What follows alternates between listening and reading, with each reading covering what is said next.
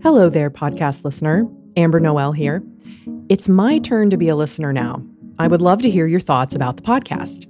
The Living Church, as you might know, is a nonprofit communications ministry with a heart for Christian unity, especially in the Anglican Communion. And we want to keep our mission sharp in all we do, including the podcast, and have fun, obviously. But would you write to me and let me know how we're doing? What's the podcast doing for you? Is it making a difference? In your thinking, your ministry, your prayer life, your daily walk with your golden doodle? Do you have some hot takes on what we could do better? I want to hear it all. I might even read your comments on the next episode. There are so many great podcasts out there. I want to do more of what the Living Church is here to do and less of what it's not.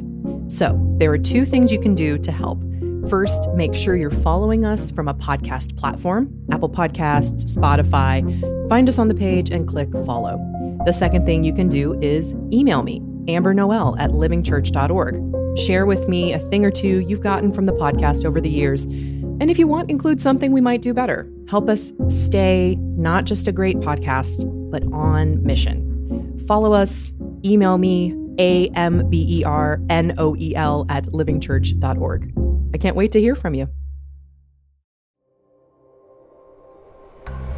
The Living Church Serving the Episcopal Church and the Anglican Communion since 1878, welcome to the Living Church Podcast.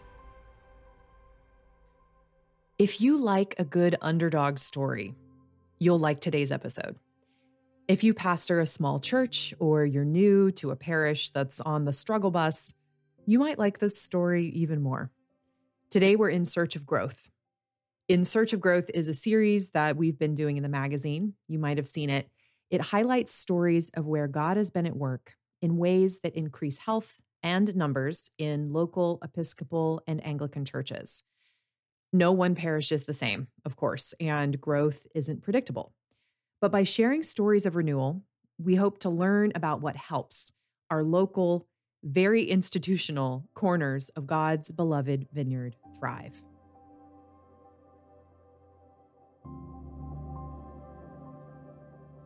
This past summer, as many of you know, we also hosted a pilgrimage to England, and you can hear our two part episode about that. What I'm sure you don't know is that I then took some vacation time in Wales, where I stayed with some folks that you may have also heard elsewhere on the podcast. The Reverend Dr. Mark Clavier, a vicar in Brecon, who we've had on before to talk about Christian ecology and so called Celtic Christianity and also his wife, Dr. Sarah Ward Clavier, who joined me for a Halloween episode a few years back to talk about the gruesome details of clergy wills. I recommend any of those episodes to you. You can find them in our archives or on the show notes today. And I had a grand time. What can I say? Hiking, swimming, enormous breakfasts. Wales is hilly and beautiful and still a little wild. One of my favorite parts of my stay was getting to know the church that Mark pastors. St. Mary's in Brecon. If I lived here, I told people, I would go to this church. And I totally meant it. It's a rapidly growing congregation of about 60. It is lively, warm, very active in their community, and very, very traditional in their worship. Now, in a place where more evangelical styles tend to see the growth, this really intrigued me. So today, I wanted to tell you their story which has reminded more than one person of a certain Apple Plus TV series. We have a British community at a low point. We have a cheerful, mustachioed American showing up, warming some hearts, launching unexpected tactics for victory.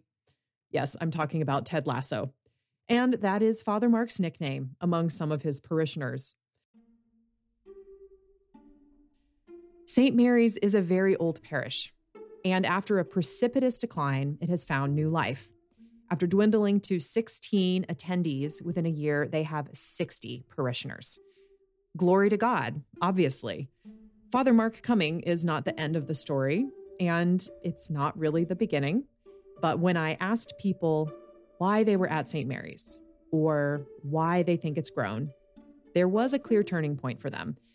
So here's what I typically heard first doing a little bit of, sort of light touch research on local churches, and I'd come across Father Mark.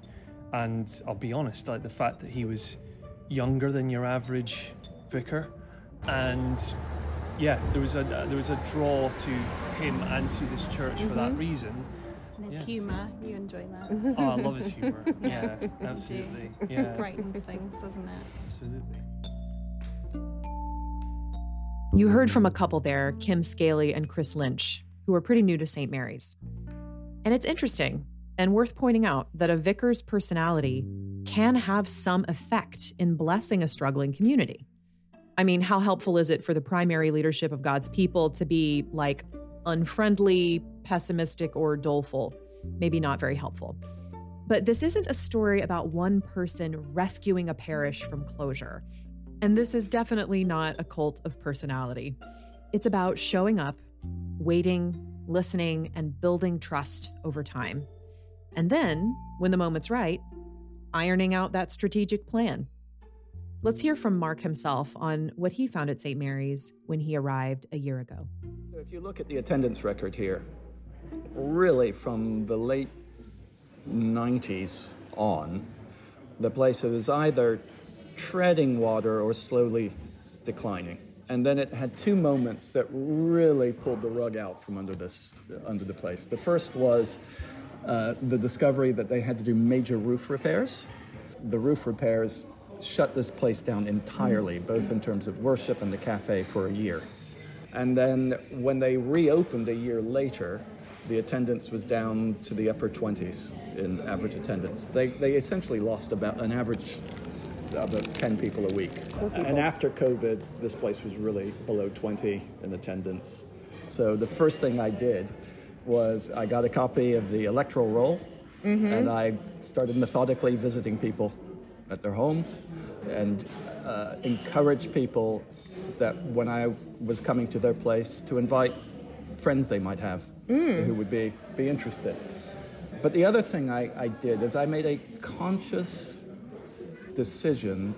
I got to design my own licensing service. And licensing is when you become installed. Yeah, it's like the yeah. installation service. Yeah, yeah. And I thought, all right, I'm going to make this licensing uh, an exhibit for what worshiping life will be like here. And because of the goodwill I had around town with, with people, we had something like 85, 90 people for the licensing. I mean, the place was packed out. And, and, and so, really, from then on out, we immediately went from uh, average Sunday attendance of you know around 16 to um, averaging above 30. So we, we right away nearly doubled. Like in, within a in week. Sight. Yeah. Okay. Yeah. Okay. And we, you know, we've been steadily increasing mm-hmm. since since then.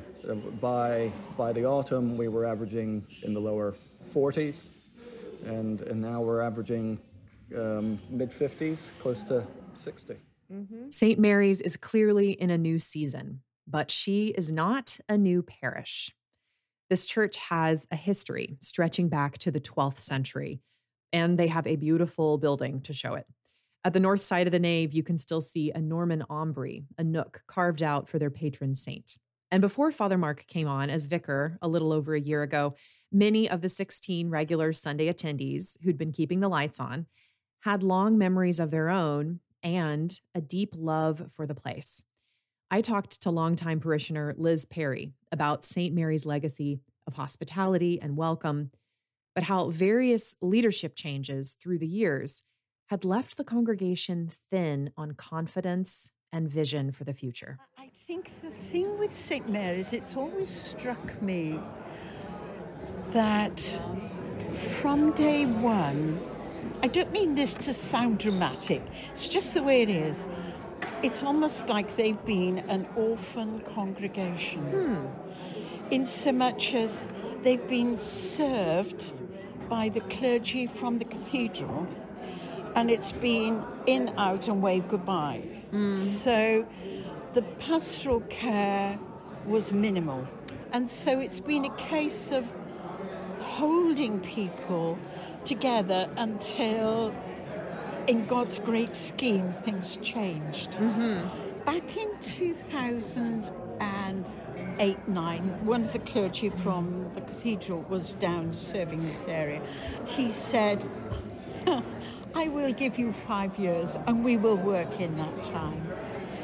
And we had a week of prayer, and a number of people came in, and we held that week of prayer through the day to see where God was leading us. And at the end of that week, we sort of talked about what we felt, where we felt we were being led, where we were going.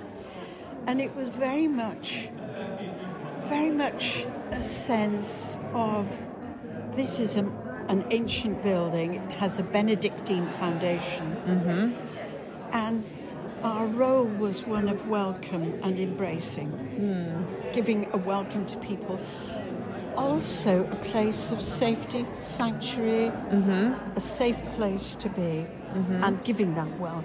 Mm-hmm. And we're going downhill so much so that one of the clergy wanted to close us here, made no bones about it. Mm-hmm. And then a number of things happened, and um, Mark arrived. You get a huge smile on your face when you say that. Oh, well, I was at a pretty desolate spot then because it was a tragedy to see these people being neglected. So, you've come into this parish that has been wondering whether the diocese is going to close its doors. Maybe that's you right now. And maybe you've got this same decision to make. Is this going to be a matter of survival or a matter of revival. Well, what if a key to one was also a key to the other? St. Mary's survival and revival both have relied on understanding and appreciating the history of the church, what God has been doing and saying all along, including through the faithfulness of parishioners who have themselves stayed, loved, and cultivated the community, even when it was short on hope. This is history well worth listening to. The, the two things that leapt out at me in terms of the congregation, it was the probably not sufficiently prized virtue of patient endurance that they had stuck with this place, you know, through thick and thin after a better part of 20 years of either uh, steady or, well, it was steady decline with moments of significant decline. And so the other strength was it was it was very obvious that they were very good at looking after each other. Mm-hmm.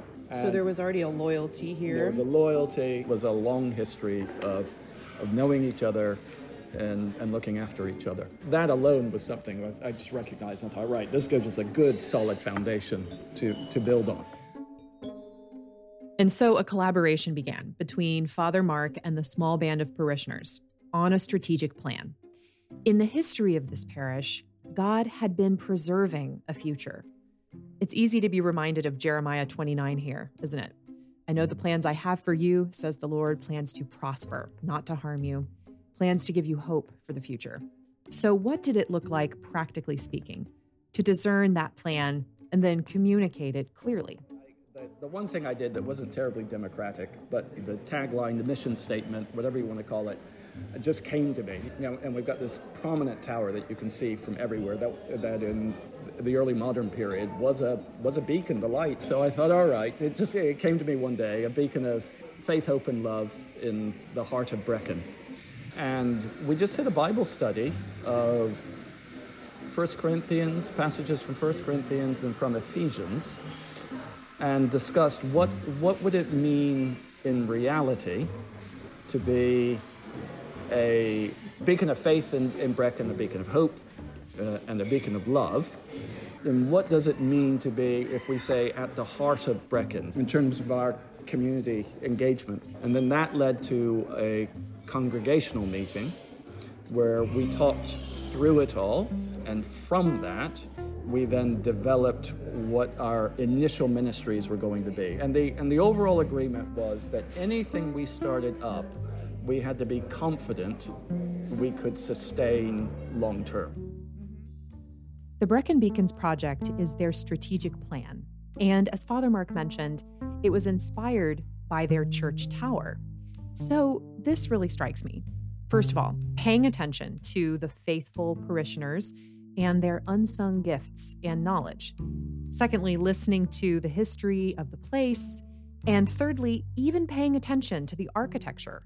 What is the literal shape of the building and its role in this town, on this block, across from this housing development, whatever it may be? Listening to the givens, basically. This seems to be a key piece here. So now we have a strategic plan, printed in the form of a brochure, attractive, easy to read, easy to access. Great job on the graphic design. And it provides a focus and future orientation to the life of the church that you can easily snag if you're a first time visitor, even. But probably just as important, it's also been a trust builder to an established community that felt burned. It was a clear sign of care and commitment to some folks who were, frankly, hungry to be loved. Organized, committed collaboration with parishioners on budget, vision, community service, prayer, and listening to local history built this crucial bridge, as well as inspired confidence. I, I guess I've got a, a, reputation for being entrepreneurial in my approach, but all I'm all I'm really doing is I'm I'm listening and looking for the opportunities that are arising because of the people I'm pastoring. I'm, I'm like an incurable optimist. Um, you know, people here in the UK call me Ted Lasso. Um, so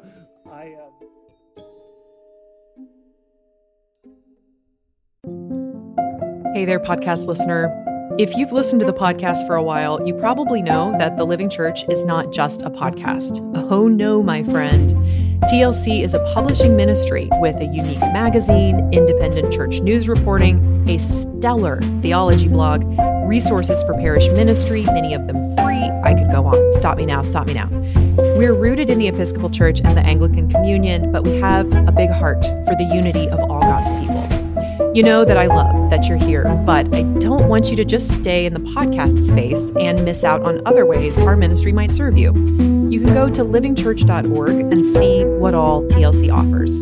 How can we serve you today?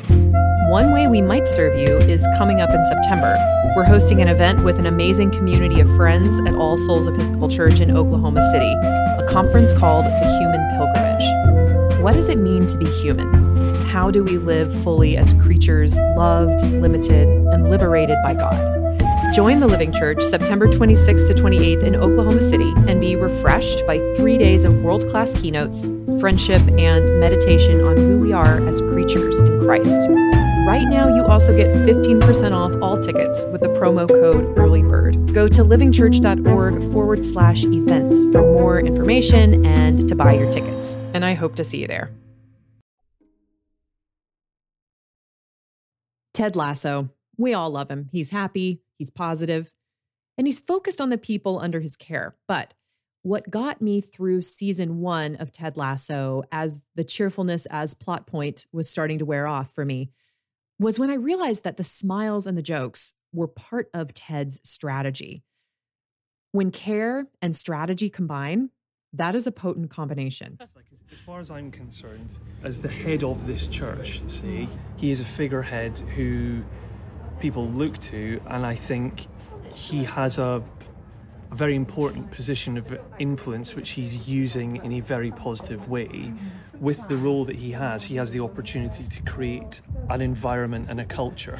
What I've seen, having tried other local churches before this one, they are reflective of who their figurehead is. That's just the way humans work, I mm-hmm. think, is we respond to a leader figure mm-hmm. and the way in which that leader figure conducts themselves, behaves, and role models what good looks like, mm-hmm. other people will follow suit. Mm-hmm. And what that looks like at St. Mary's is sincerity, authenticity, being jovial as well. This church is a perfect example of how the, all of those things can coexist. Mm-hmm. The church can re- remain being traditional and teach and preach in, in the word of God in, in, the way that it maybe always has, but applying it with a much more modern day context, but just the way in which mm-hmm. the congregation is engaged with by the vicar. Mm-hmm.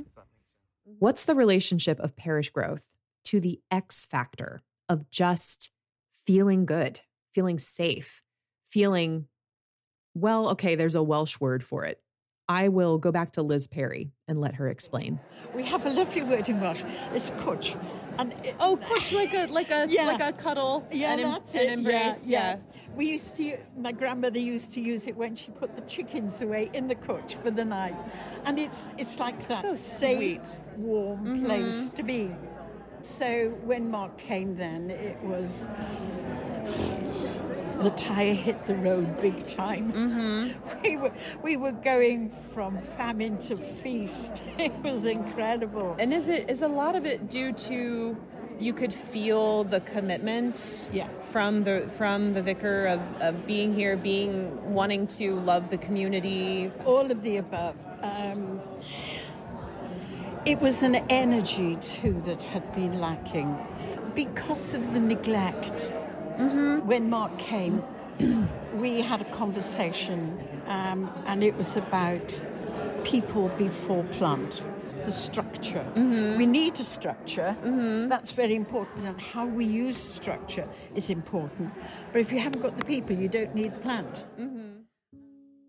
Cwtch is a very sweet little word. You can even buy fluffy pillows in home goods shops with cwtch stitched onto them in cursive. But it's also a powerful little word. It represents a sense of basic security, well being, peace. A vicar's personality deployed to good use, listening and loving the few and the faithful, launching a strategic plan from a rich history, have contributed to this secure peacefulness which is something that you can now sense when you walk into St. Mary's.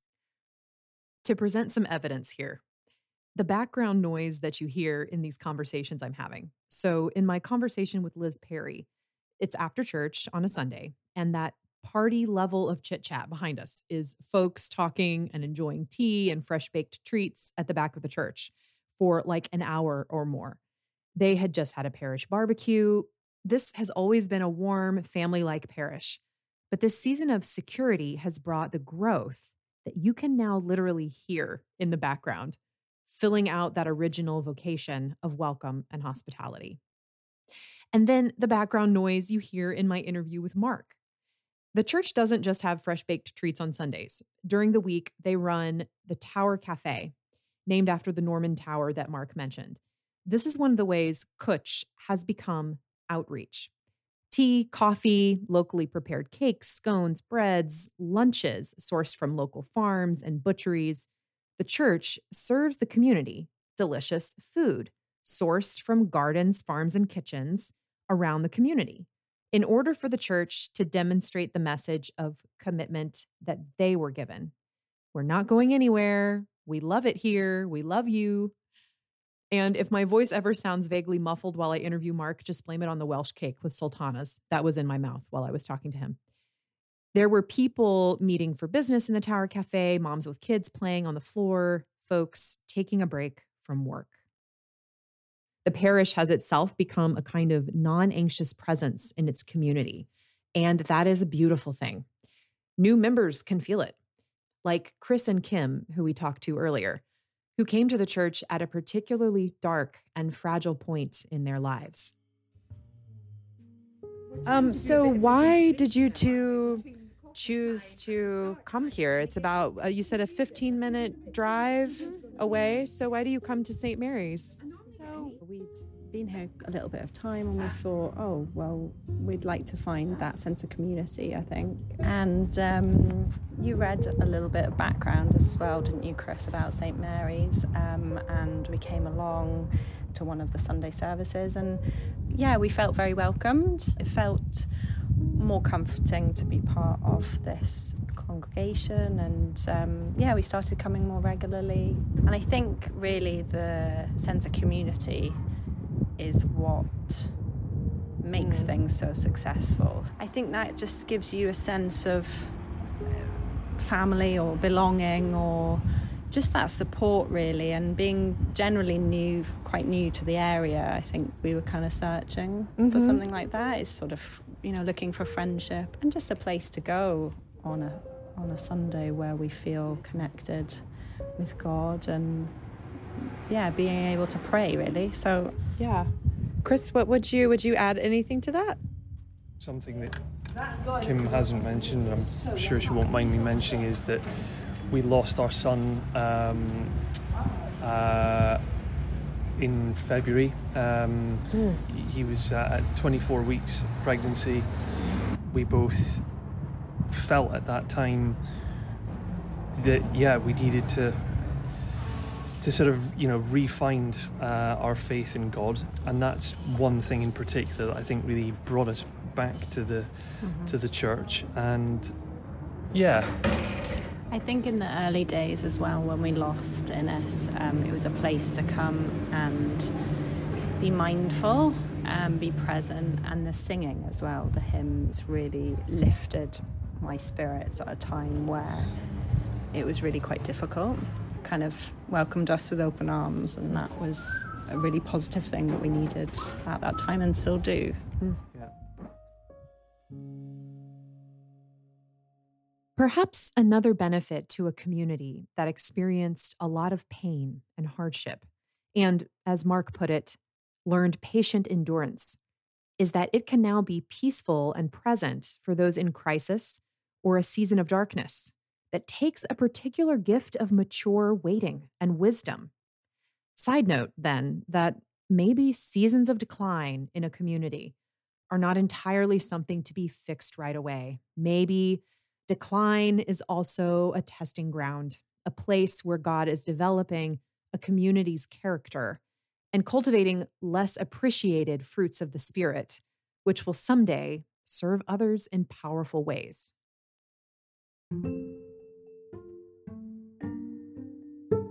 And so, what's next for this revived congregation led by a cheerful pastor? Place is growing, the interesting thing is with the Beacon Project is one of our big conversations is this place is great as a community place during the week. The one thing that's difficult to do here during the week is to come and pray because it's there's so much okay. hubbub. Yeah. So one of the things we're, we're discussing with architects is how do we create uh, a place of relative quiet and peace where people can uh, can mm-hmm. come in and, and pray. One of the wonderful things here, and I was very much of two minds of it before I started doing it, and I have to admit I still have days where I, I think it doesn't work.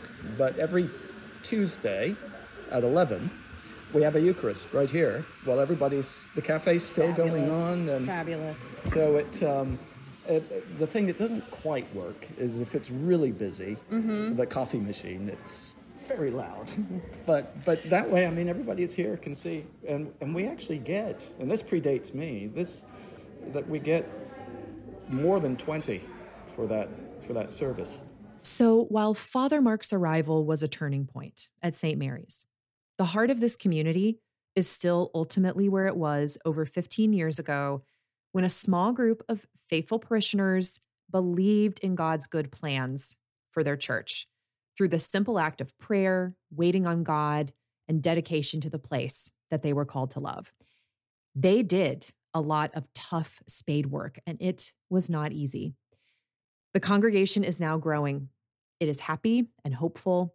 The Tower Cafe ministry is thriving, but there's still much to be done. I heard about urgent needs for more meeting spaces, historic facilities that have to be kept up. Not that that would ring a bell with any of you listening today, and accessibility issues that need addressing, to name a few.